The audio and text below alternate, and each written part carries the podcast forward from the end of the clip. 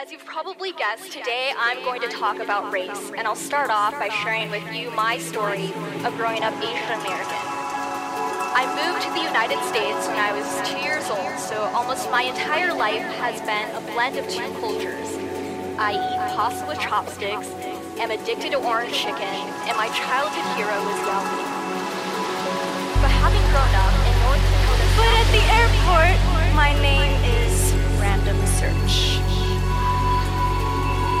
The street, it's terrorist, sand nigger, raghead, oppressed. On the news, it's ISIS, jihadi, suspect, radical. My name is Pure Muslim.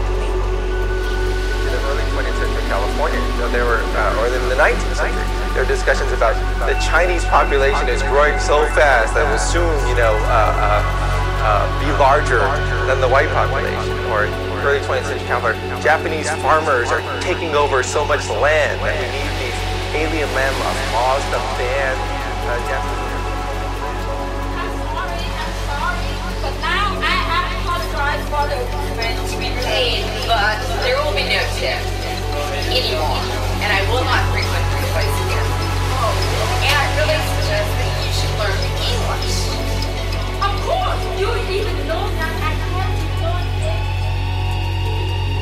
Say that I've noticed some fundamental flaws in people.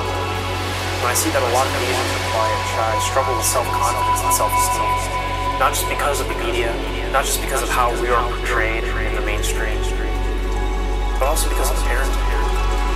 All those years of comparisons, of saying that you're not good enough, and when are you getting married? When are you going to have children? When all of those years you never encouraged them to get out there and to express themselves. Begin to question, right?